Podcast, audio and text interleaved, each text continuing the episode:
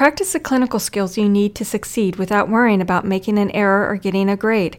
Get hands on clinical experience with orthosurgery techniques, airway management, and more at AMSA's 2017 Annual Convention, February 23rd through the 26th. Register today at amsaconvention.org. I knew there would be hundreds of people who had camped out in the cold that night, waiting for me and volunteers like me to arrive. People had traveled such long distances for the opportunity to receive comprehensive vision, dental, and medical care, all for free.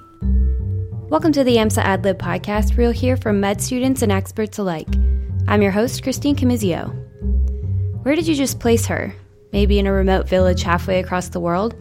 Or perhaps small clinic in the mountains of Central America? Pratishta Chabra is a first year medical student at Lincoln Memorial University DeBusk College of Osteopathic Medicine in Tennessee and actually, she was right here in the United States. We started the day by walking down the corridors of Lee County High School to our room. There were booths from many organizations a free vaccination booth on the left, a Narcan booth offering free on site training for treating people with opioid overdose a little farther down on the right. The corridors were lined with chairs against the wall, stopping at a makeshift pharmacy, a simple hole in the wall where people could walk up and ask for medications from volunteer pharmacists. Upon checking in, the volunteer led me straight outside the building. I was staring at a long line of gigantic trucks, which were in fact mobile clinics. I passed by trucks for radiology, dentistry, eyeglass construction, and finally women's health. Pratishta is taking us through her first time walking through and observing a remote area medical clinic, or RAM clinic, that she volunteered with in Jonesville, Virginia. Even today, patients in rural communities across the United States face barriers to basic health care.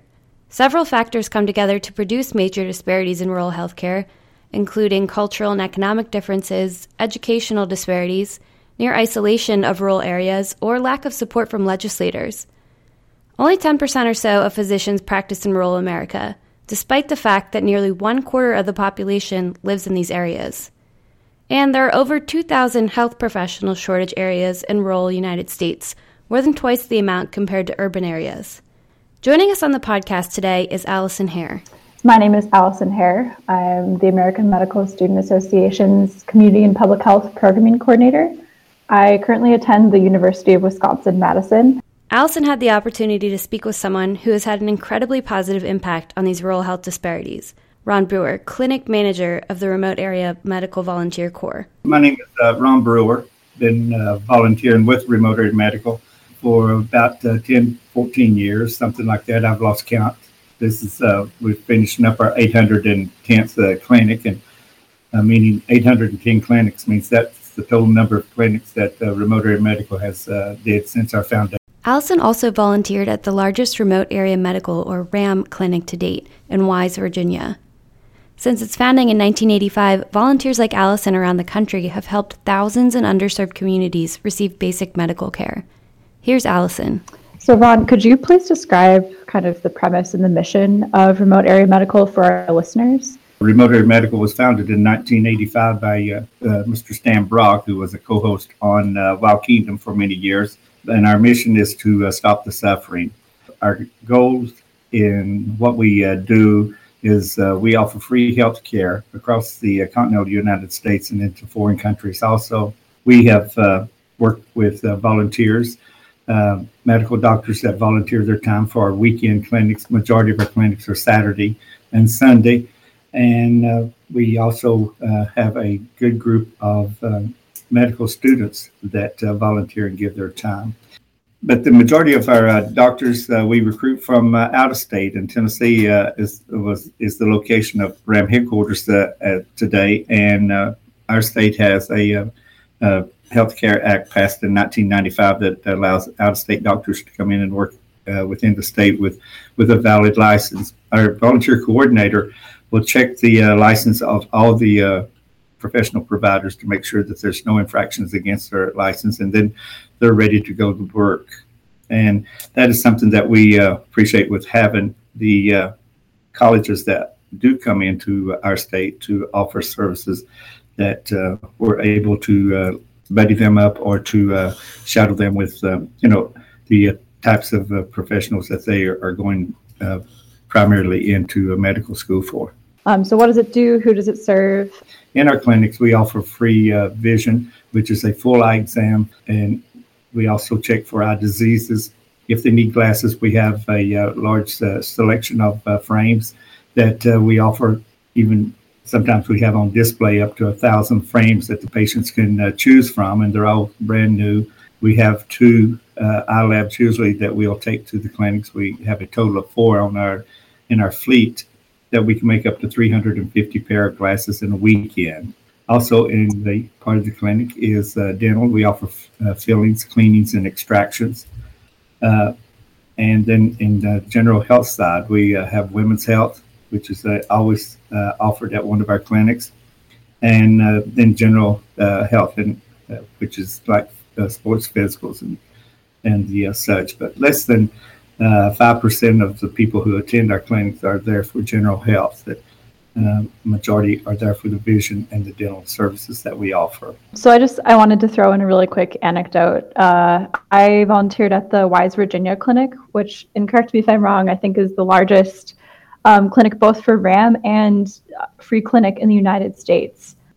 I was amazed at how many people were there solely for the dental and vision care um, that really seemed to be the need. And when I first arrived, I think it was like it was like a 4:30 a.m. Uh, there were thousands of people lined up just so that they could at least get an appointment in this clinic. Um, and I never realized that there was this huge need. And people that came from up to hundreds of miles away just because this was their only option um, especially again for those vision and dental patients it was it was a huge deal. So i i was really impressed by that. And it was great to at least contribute in some small way. Uh, what first inspired you to join remote area medical? Um, did you have any experiences with rural health or healthcare disparities um, that kind of inspired you to get involved? I had volunteered with mr brock for several clinics prior to 2004 and after i retired uh, mr brock asked me to uh, join the uh, volunteer corps with the with the remote area medical, and that to me, once you see the need of the people, and they're not out there just for handouts, the people are out there because they uh, need medical services. And as going to uh, Wise County, Virginia, that is the most of the folks that come to uh, Wise County, Virginia. RAM is the doctor they have no other doctor that they can go to or that they can afford to go to.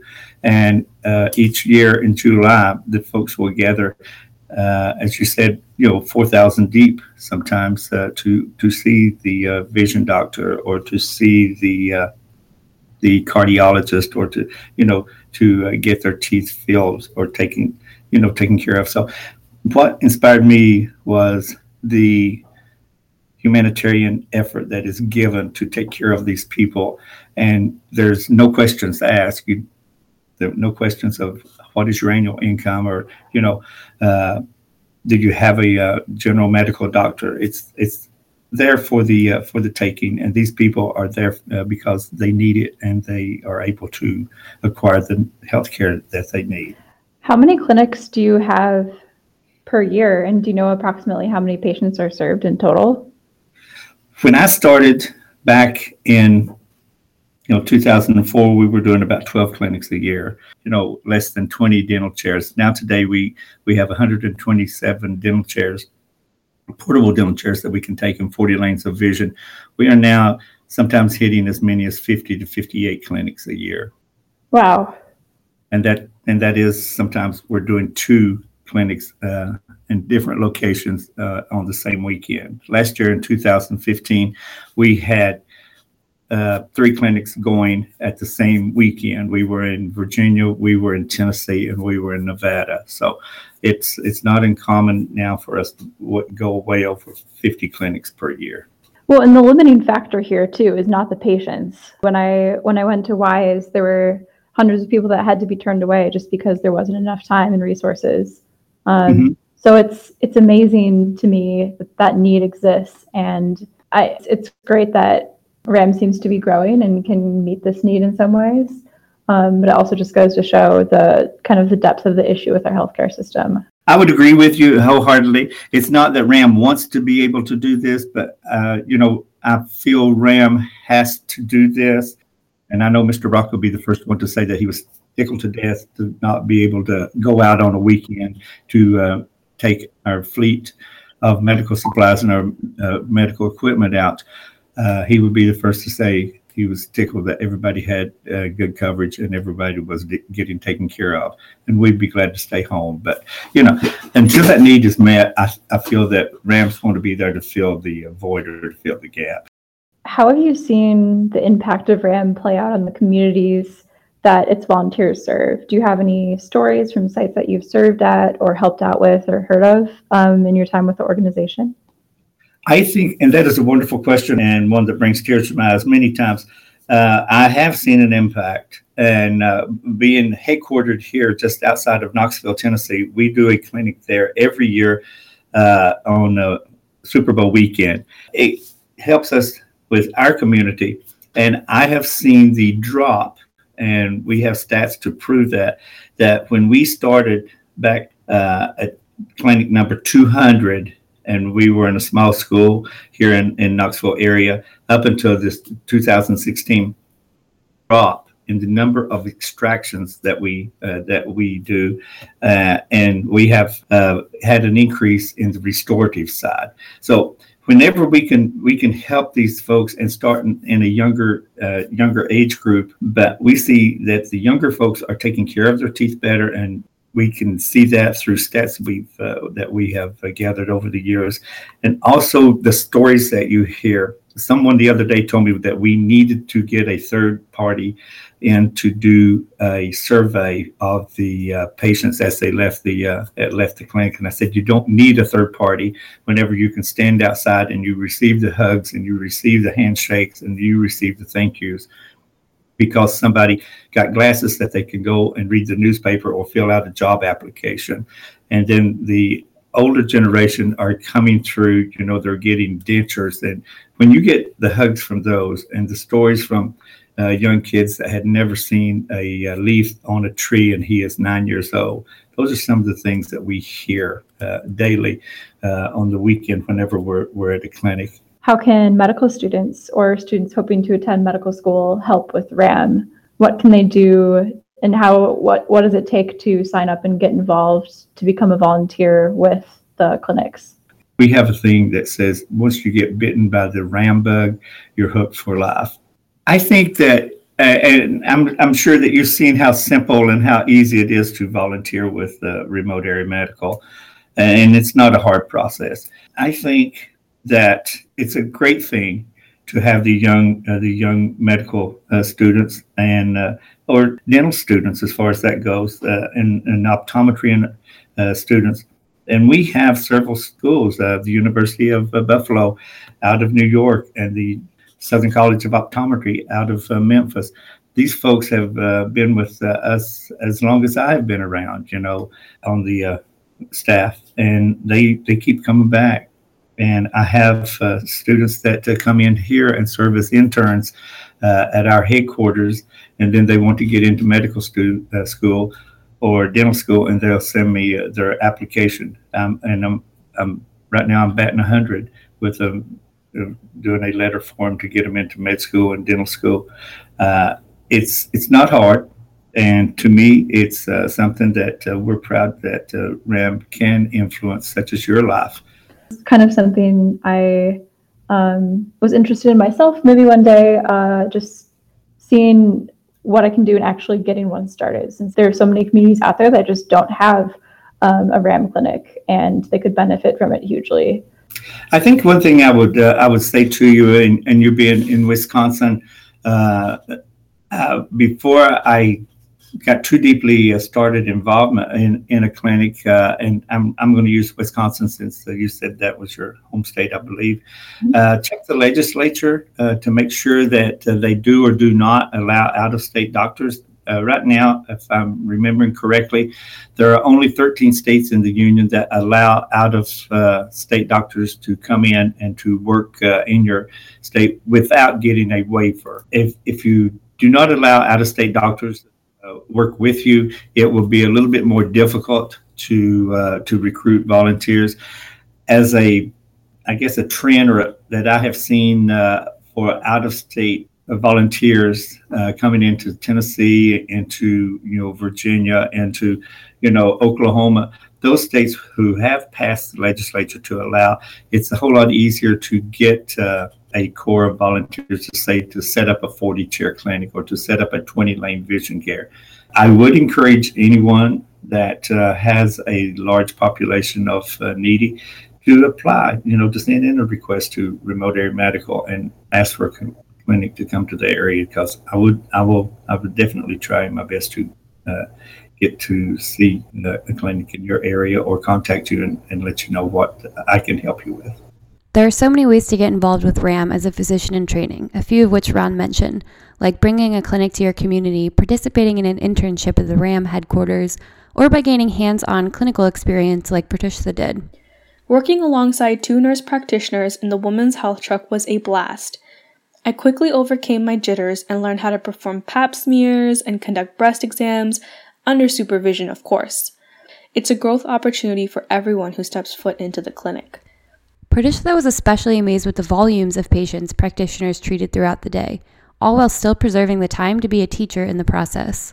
I decided to spend the rest of the evening working in vision care, assisting the ophthalmologist. Patients would come in, get their eyes dilated, and have their eyes looked at with a slit lamp. I was amazed at the speed the ophthalmologist was seeing patients. With over 400 people to look at that day, he would spend one to two minutes with every patient. If you calculate that out, it's over 12 hours of continuous, fast paced work. If his tenacity wasn't surprising enough already, he found the time to teach me new skills, like how to use an ophthalmoscope and counsel patients about insurance, their overall health, and their next steps. In just one weekend, the clinic saw 494 patients and provided around $280,000 in services rendered. Pratishta's favorite moment from the weekend? One of my most memorable experiences was when a patient in her mid 50s came into the clinic for a routine checkup. Like most patients at RAM, she hadn't seen a doctor in 15 years. While conducting the physical exam, she expressed concern about how a particular mole had been, according to her, growing. The practitioner began telling the patient that she wasn't a dermatologist and couldn't really say, but probably should get it checked out. Coincidentally, I had just learned about melanoma the day before in class and started running through my ABCs. I quickly spoke up that I thought it was indeed irregular and should be biopsied. I offered to take the patient to the dermatologist on site, and the nurse practitioner agreed. It suddenly hit me my opinion mattered, and the woman that I escorted to the dermatologist, she had been my first patient. AMSA AdLib is brought to you by the American Medical Student Association. I'm your host, Christine Camizio. This episode was produced by Pete Thompson, Allison Hare, and myself. Special thanks to Allison for arranging and conducting the interview with Ron Brewer. Joshua Caulfield is the show's executive producer, and Dr. Kelly Tibbert is AMSA's national president. We hope you enjoyed this episode, and thank you for listening. Photographers, pick your best shots. Writers and poets, top off your inkwells. Artists of all sorts, get ready for the New Physician Magazine's 23rd annual Creative Arts Collection you could be published in the magazine's 2017 summer issue. Ready to submit your poetry, short stories, and visual works of art? Visit amsa.org slash CAC by March 13th.